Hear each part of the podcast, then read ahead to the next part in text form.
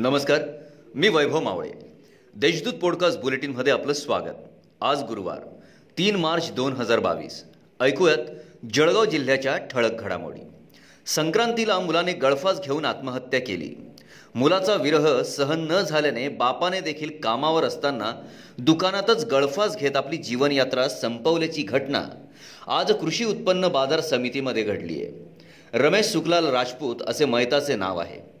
या प्रकरणी M I D C पोलिसात अकस्मात मृत्यूची नोंद करण्यात आली आहे.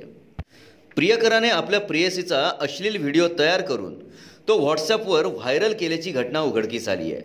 या प्रकरणी चाळीसगावच्या योगेश रमेश जाधव या तरुणाविरुद्ध सायबर पोलीस ठाण्यात गुन्हा दाखल करण्यात आला आहे.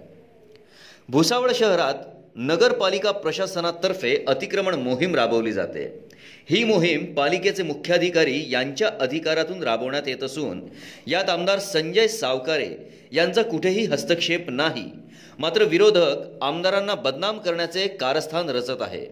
ही कारवाई कोणाच्या सांगण्यावरून होत नसून मुख्याधिकाऱ्यांच्या अधिकारातून होत असल्याचे माजी नगरसेवक युवराज लोणारी यांनी सांगितलं रशिया व युक्रेनमध्ये सुरू असलेल्या युद्धात भारतातील अनेक विद्यार्थ्यांना मायदेशी आणले जात आहे दरम्यान युक्रेनवरून मायदेशी परतलेली विद्यार्थिनी बबिरा पटेल आज आपल्या मूळ गावी आली.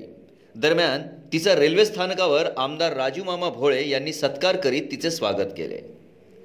कोरोनाच्या तिसऱ्या लाटेत बुधवारी जिल्ह्यात कोरोनाचे दोन नवे बाधित रुग्ण आढळून आले. आहेत दिवसभरात एकही रुग्णाने कोरोनावर मात केली नसून सद्यस्थितीला पंधरा बाधितांवर उपचार सुरू आहेत.